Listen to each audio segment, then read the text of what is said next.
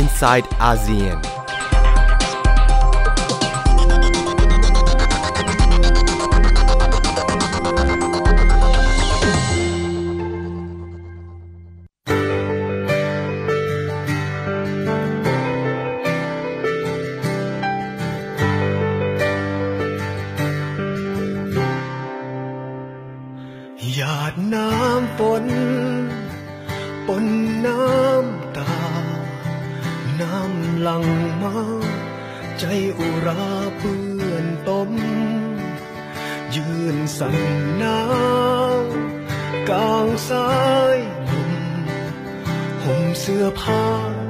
สุดเดียวที่เหลือคา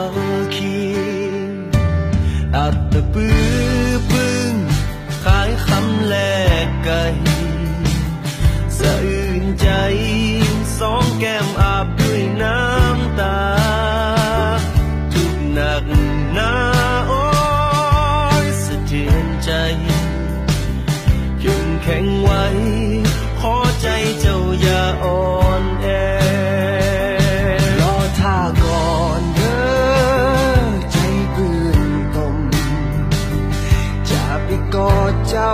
ล้างใจให้หายระทม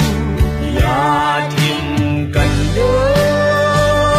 อพี่น้องลา ให้หอมกันเข้าบอกว่าเจ้าจะอยู่ใส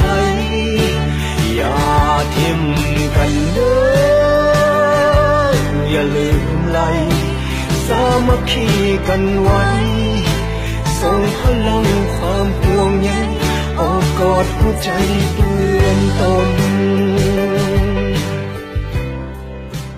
สวัสดีค่ะขอต้อนรับคุณผู้ฟังเข้าสู่รายการ i n s i ซต์อาเซียนดิฉันชลันทรโยธาสมุทรทำหน้าที่ดำเนินรายการแทนคุณนัทธาโกมลวาทิน ในวันพฤหัสบดีที่ 2 สิงหาคม เราเริ่มต้นรายการกันด้วยเพลงหัวใจเปื้อนตม เพื่อเป็นกำลังใจให้พี่น้องประเทศลาว ผ่านวิกฤตน้ำท่วมจากเขื่อนเซเปียนเซน้ำน้อยแตก ขณะนี้หลายประเทศในเอเชียตะวันออกเฉียงใต้กำลังประสบปัญหามหันตภัย แล้วก็ภัยธรรมชาติในหลายจุดนะคะ ทั้งในลาวเมียนมา กัมพูชา เวียดนาม ไทยและอินโดนีเซีย กรณีเขื่อนเซเปียนเซน้ำน้อยในเมืองสนามไซแขวงอัตตปือ ประเทศลาวแตกเมื่อวันที่ 22 กรกฎาคมที่ผ่านมาทำให้น้ำท่วมบ้านเรือนหลายพื้นที่ ประชาชนจำนวนมากต้องอบพยพ โดยทางการลาวระบุว่ายอดผู้เสียชีวิตขณะนี้ เพิ่มขึ้นเป็น 11 คน มีผู้สูญหายอีก 120 คน ซึ่งตัวยอดผู้เสียชีวิตเนี่ยยังเป็นการรายงานที่ไม่ชัดเจนอยู่นะคะ มีประชาชนจำนวนมากต้องอพยพมาอยู่อาศัยในศูนย์พักพิงชั่วคราว องค์การสหประชาชาติคาดว่าประชาชนกว่า 11,000 คนได้รับผลกระทบ แล้วก็พื้นที่ที่เสียหายมากที่สุดก็คือ เมืองสนามไซแขวงอัตตปือ เนื่องจากมีผู้ไร้ที่อยู่อาศัยมากกว่า 6,400 คน นอกจากปัญหาน้ำท่วมที่ แม้น้ำจะลดเนี่ยก็ยังมีปัญหาเรื่องการกู้ภัย แล้วรวมถึงหลายฝ่ายก็แสดงความเป็นห่วงว่า ระเบิดที่อาจถูกฝังในพื้นที่อัตปือ อาจจะได้รับแรงกระทบกระเทือนจากเหตุน้ำท่วมที่เกิดขึ้น โดยแขวงอัตตปือเนี่ยเป็นหนึ่งในพื้นที่ที่ถูกทิ้งระเบิดมากที่สุดในช่วงสงครามเวียดนาม ซึ่งวัตถุระเบิดที่ยังไม่ระเบิด ยังคงค้างอยู่นะคะ แม้บางพื้นที่จะถูกประกาศว่าได้กู้ระเบิดหมดแล้ว แต่ผู้เชี่ยวชาญระบุว่าเหตุน้ำท่วมทำให้เกิดการเคลื่อนที่ของดินโคลนอาจจะส่งผลให้เกิดการเคลื่อนที่ของวัตถุระเบิดเหล่านั้นขณะที่สาราว่าการแขวงบบริคำไซทางตอนใต้ของประเทศลาว ได้ออกแถลงการณ์ล่าสุดแจ้งเตือนหน่วยงานต่างๆ และประชาชน ให้ระวังระดับน้ำโขงและแม่น้ำสาขา เนื่องจากเกิดฝนตกลมกระโชกแรง และลูกเห็บตก เนื่องจากความกดอากาศแผ่ลงมาปกคลุมภาคเหนือและตอนตอนกลางของประเทศลาว ประกอบกับลมตะวันตกเฉียงใต้กำลังแรงปานกลาง พัดปกคลุมพื้นที่นะคะ ซึ่งจะทำให้มีฝนตกปานกลางตอนทางช่วงของตอนบนแล้วก็ภาคกลางของประเทศลาว จนถึงวันที่ 2 สิงหาคมนี้แล้วก็จะทำให้ระดับน้ำในแม่น้ำโขงและแม่น้ำสาขาสูงต่อเนื่อง จึงมีการแจ้งเตือนประชาชนที่อาศัยในริมน้ำโขงให้เคลื่อนย้ายสิ่งของ แล้วก็สัตว์เลี้ยงไปอยู่บนพื้นที่สูงนะคะ การกู้ภัยในลาว แม้จะหนึ่งอาทิตย์ผ่านมาแล้ว ก็เป็นไปด้วยความยากลำบากด้วยสภาพพื้นที่ที่ห่างไกล ดินโคลนไหลมาปิดพื้นที่ บางพื้นที่ไม่สามารถเดินทางได้ด้วยเรือหรือรถก็ต้องอาศัยการเดินทางเดินเท้าเข้าช่วยเหลือทำให้การกู้ภัยเป็นไปได้อย่างยากลำบาก ติดตามกับรายงานค่ะ ความช่วยเหลือของเจ้าหน้าที่กู้ภัยไทยเป็นไปอย่างทุลักทุเล พวกเขาต้องลุยโคลนเข้าไปช่วยเหลือผู้ประสบภัย และค้นหาผู้สูญหาย ในแขวงอัตตปือ หลังระดับน้ำที่นี่เริ่มลดระดับลง บางจุดมีฝนตก การปฏิบัติหน้าที่ค่อนข้างลำบาก แต่พวกเขาไม่ย่อท้อ แม้จะมีประกาศเตือนจากกระทรวงทรัพยากรธรรมชาติและสิ่งแวดล้อมลาว ระบุว่าความกดอากาศต่ำปกคลุมภาคเหนือและภาคกลางของลาว รวมทั้งลมมรสุมตะวันตกเฉียงใต้กำลังแรง ตั้งแต่วันนี้ถึงวันที่ 3 สิงหาคมนี้ ส่งผลให้มีฝนตกปานกลางทำให้ระดับน้ำในแม่น้ำโขงและแม่น้ำสาขาสูงขึ้น เหตุการณ์นี้องค์การสหประชาชาติคาดว่า ประชาชนกว่า 11,034 คนถูกกระทบ พื้นที่ที่เสียหายมากที่สุดคือเมืองสนามไซแขวงอัตตปือ เพราะมีผู้ไร้ที่อยู่อาศัยมากกว่า 6,400 คน ทางการลาวระบุยอดผู้เสียชีวิตขณะนี้เพิ่มขึ้นเป็น 11 คน มีผู้สูญหายอีก 120 คน และมีประชาชนจำนวนมาก ต้องอพยพไปอาศัยศูนย์พักพิงชั่วคราว และยังไม่อนุญาตให้กลับเข้าพื้นที่ความเสียหายที่เกิดขึ้นกระจายไปถึงชาวบ้านในจังหวัดสตึงเตรงประเทศกัมพูชา ถูกกระทบจากเหตุการณ์นี้เช่นกัน หลังจากที่นี่มีน้ำท่วมสูงกว่า 1 เมตร และน้ำเริ่มลดระดับลง แต่ชาวบ้านยังไม่สามารถเข้าไปอาศัยในบ้านได้ นอกจากนี้ยังมีชนกลุ่มน้อยที่อาศัยในป่า ยังต้องพักอาศัยที่ศูนย์พักพิงกลางป่า จนกว่าทางการจะอนุญาตให้กลับบ้านได้ และในพื้นที่หมู่บ้านยางส้มทางตอนเหนือของอำเภอเซียมปาง ใกล้กับประเทศลาว พบพื้นที่เกษตรกรรมของชาวบ้านเสียหาย เพราะถูกน้ำท่วมนานกว่าหนึ่งสัปดาห์ ชาวบ้านที่นี่ต้องให้รัฐบาลช่วยจ่ายเงินเยียวยา หรือสนับสนุนข้าว เพื่อปลูกข้าวรอบต่อไป จากประเทศลาวก็มาดูที่กัมพูชาเองก็ยังคงได้รับผลกระทบต่อเนื่องนะคะ แม้ระดับน้ำลดลงที่อำเภอเซียมปาง จังหวัดสตรึงเต็ง ก็ยังคงได้รับผลกระทบจากน้ำท่วมอย่างต่อเนื่อง กรณีเขื่อนเซเปียนเซน้ำน้อยแตก ล่าสุดระดับน้ำลดลงกว่า 60 เซนติเมตร แต่ก็ยังคงมีน้ำจากเขื่อนแม่หลวงประเทศลาว ที่ระบายเข้ามาสมทบ ประชาชนกว่า1พันครัวเรือนได้รับผลกระทบนะคะ ผู้สื่อข่าวไทย PBS เองได้ลงพื้นที่อำเภอเซียมปาง จังหวัดสตรึงเตงประเทศกัมพูชา ซึ่งเป็นพื้นที่น้ำท่วม เนื่องจากได้รับน้ำจากเขื่อนเซเปียนเซน้ำน้อย โดยน้ำจากเขื่อนไหลลงมารวมกับแม่น้ำเซกอง กระทบท่วมบ้านเรือนประชาชน 17 หมู่บ้านในเมืองเซียมปาง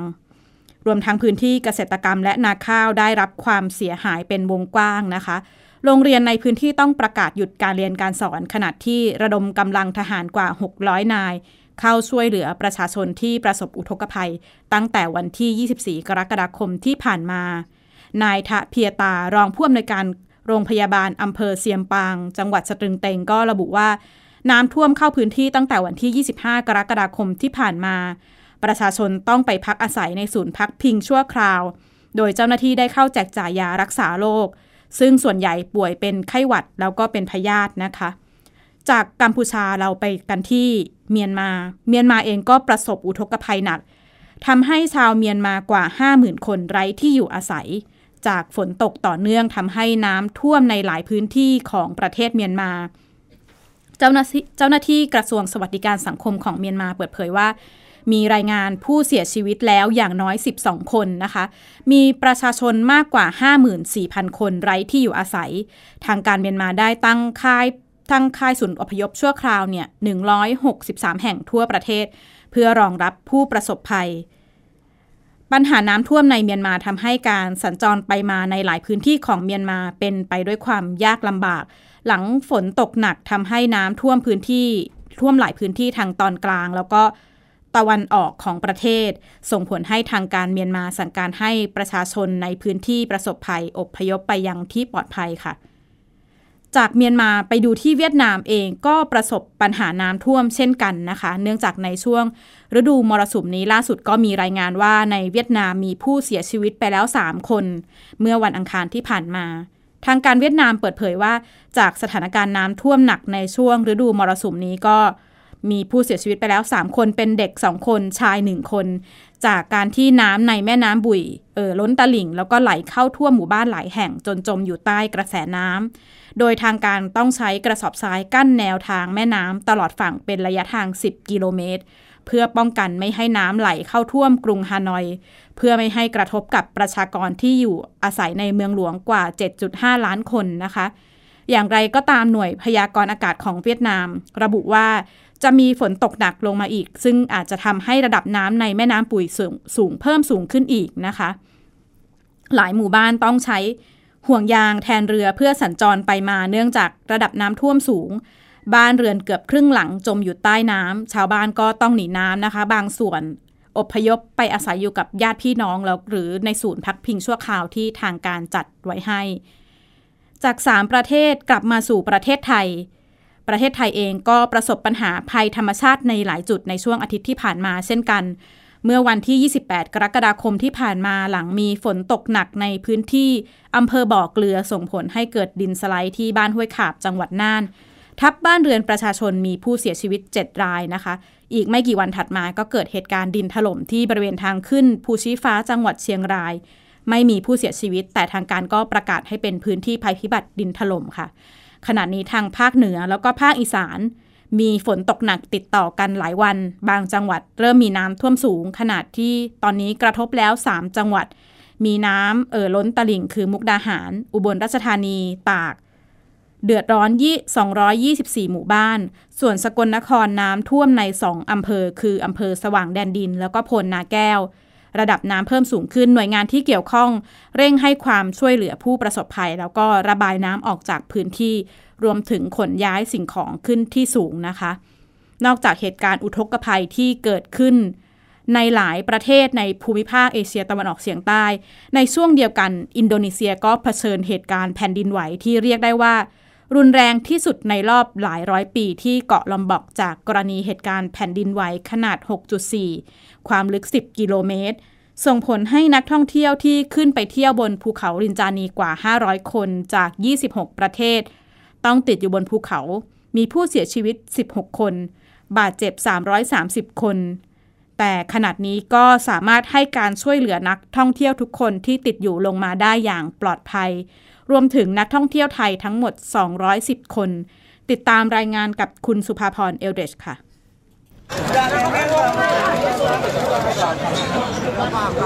Nah di situ ternyata teman-teman Thai jumlahnya sudah lumayan banyak itu. Ada beberapa yang sudah mendirikan tenda. Jadi mereka sebagian ซูฮาตี stay di นักปีน tenda เขา anak, ชาวอินโดนีเซีย sebagian วัย yang hari ini 45 ปี itu sudah berlangsung เป็นหนึ่งในผู้ประสบภัยกลุ่มสุดท้ายที่ลงมาจากภูเขาไฟรินจานี เนื่องจากเธอไม่มีแรงเดินลงจากภูเขา และไม่มั่นใจในความปลอดภัย เพราะมีก้อนหินหล่นลงมาตลอดเวลาเตียงไปไหนอะเธอจึงไม่เดินลงมาพร้อมกับนักปีนเขาคนอื่นๆ เลือกที่จะรอให้ทีมกู้ภัยมาช่วย แต่เมื่อวานนี้เฮลิคอปเตอร์ไม่สามารถลงจอดได้ เนื่องจากมีขนาดใหญ่เกินไป และสภาพอากาศเลวร้าย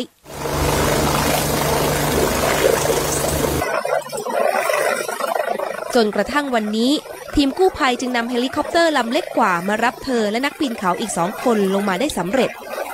ส่วนคนที่เหลือเป็นไกด์และลูกหาบซึ่งเป็นคนท้องถิ่น และคนในพื้นที่จำนวน7คนที่ขึ้นไปทำการเกษตรและหาของป่า และติดอยู่บนนั้นได้เดินเท้าลงมาพร้อมกับทีมกู้ภัย Jadi yang ini masih uh, dalam proses evakuasi. Tetapi uh, saya optimis ya, karena ini orang lokal ya sudah. มูฮัมหมัดรุม หัวหน้าสำนักจัดการภัยพิบัติจังหวัดเวสต์นูซาตังการาบอกว่า ทางการท้องถิ่นจะเตรียมพร้อมรับมือสถานการณ์ฉุกเฉิน เป็นเวลาหนึ่งสัปดาห์ ตั้งแต่วันที่เกิดเหตุแผ่นดินไหวจนถึงวันที่ 4 สิงหาคมนี้ดิฉันได้พูดคุยกับนักท่องเที่ยวต่างชาติกลุ่มหนึ่งพบว่าพวกเธอสามารถวิ่งหนีลงมาจากภูเขาไฟรินจานีในวันที่เกิดแผ่นดินไหวได้ หลังเกิดเหตุการณ์นี้ขึ้น เธอผันตัวเองมาเป็นจิตอาสา เนื่องจากเห็นใจผู้ประสบภัยในพื้นที่ค่ะ the noise was like it was like oh my god it's just like a massive dragon and then the ground started to shake i fell over เดโบราบราวน์นักท่องเที่ยวชาวอังกฤษเล่าว่าขณะเกิดเหตุพวกเธออยู่ไม่ไกลจากตีนเขา จึงสามารถวิ่งลงมาถึงพื้นราบได้ทัน ภายในเวลา 3 ชั่วโมง ท่ามกลางหินที่ร่วงลงมาเป็นระยะ ตามกำหนดการเดิม เธอต้องเดินทางไปบาหลีและประเทศไทย แต่หลังจากเผชิญกับภัยพิบัติครั้งนี้ เธอและเพื่อนๆ เปลี่ยนแผนการเดินทาง มาทำหน้าที่จิตอาสาช่วยเหลือผู้ประสบภัยแทน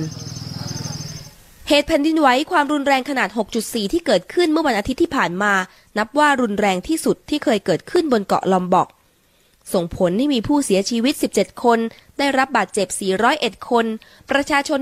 1062 คนไร้ที่อยู่อาศัย และมีประชาชนได้รับผลกระทบ 47,361 คน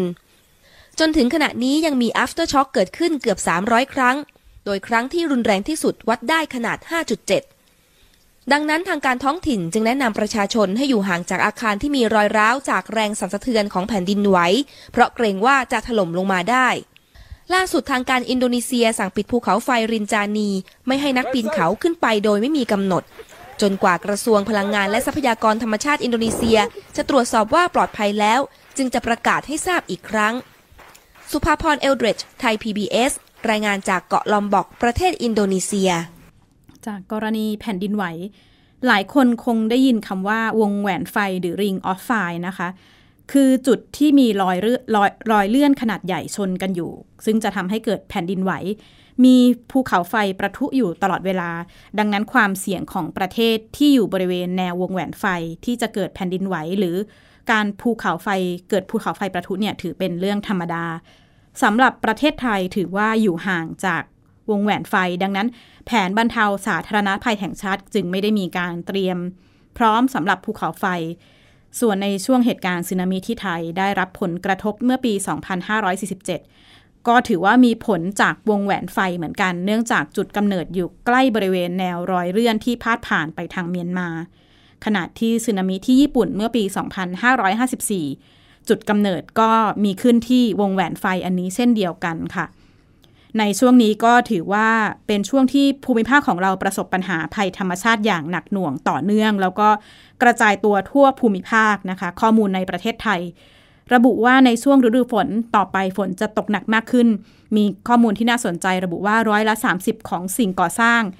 ที่ประเทศไทยมีอยู่ออกแบบโครงสร้างและพื้นฐานไว้ไม่เพียงพอที่จะรองรับ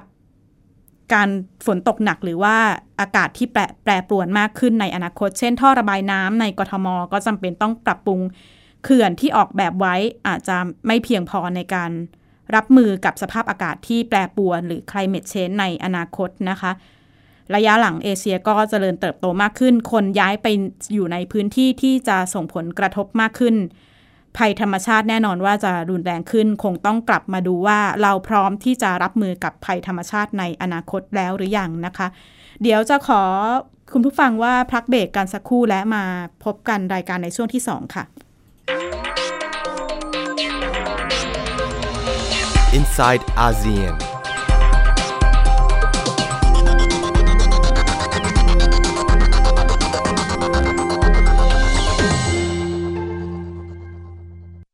คุณรู้ไหมความรู้ดีๆ ไม่ได้มีอยู่แค่ในหนังสือ ทีวีเหรอ YouTube เหรอ ไม่ใช่ นี่เลยไทย PBS Radio มิติใหม่ของการรับฟังข่าวจากไทย PBS Radio หลากหลายรายการสาระความรู้หรือสีสันบันเทิงรับฟังง่ายๆ ทางออนไลน์ Thai PBS Radio com และทางแอปพลิเคชันไทย PBS Radio อืม มันเจ๋งอะ ดีกว่าที่คิดไว้ตั้งเยอะเลย มาฟังกันเถอะเพื่อน ไทย PBS Radio ทุกวันจันทร์ถึงศุกร์5นาฬิกาถึง 19นาฬิกา Thai PBS Radio ข่าวสารสาระเพื่อสาธารณะและสังคม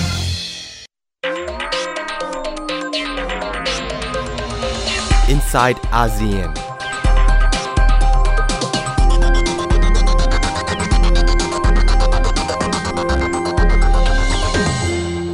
สวัสดีค่ะ ขอต้อนรับคุณผู้ฟังเข้าสู่ช่วงที่ 2 ของ i n s i ซต์อาเซียน ดิฉันชลันทรโยธาสมุทรวันนี้ รับหน้าที่ดำเนินรายการแทนคุณนัฐถาโกมลวาทินนะคะ อีกไม่กี่เดือนก็จะนับได้ว่าเป็นช่วงครบรอบ 1 ปีการจากไปของรัฐบุรุษอาเซียน คุณสุรินทร์พิสุวรรณคนไทยและประชาคมอาเซียนก็ยังไม่ลืม คุณูประการที่คุณสุรินทร์ได้ฝากเอาไว้ เมื่อวันที่ 24 กรกฎาคมที่ผ่านมานักการเมืองแล้วก็นักการทูตอาวุโสจาก 8 ประเทศอาเซียนเกือบ 20 คน รวมตัวกันเพื่อลำลึกการจากไปของดรสุรินทร์พิสุวรรณคุณพงษทัศสุขพงศ์ย้อนไปในเรื่องของการทำหน้าที่ของรัฐบุรุษท่านนี้ค่ะ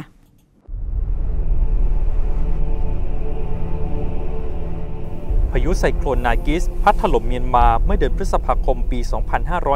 2551 จนสร้างความเสียหายบริเวณสามเหลี่ยมปากแม่น้ำอิราวดีและนครย่างกุ้ง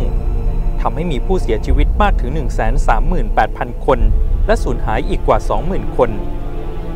นี่เป็นจุดเริ่มต้นบทบาทเลขาธิการอาเซียนคนที่ 12 ของสุรินทร์พิสุวรรณ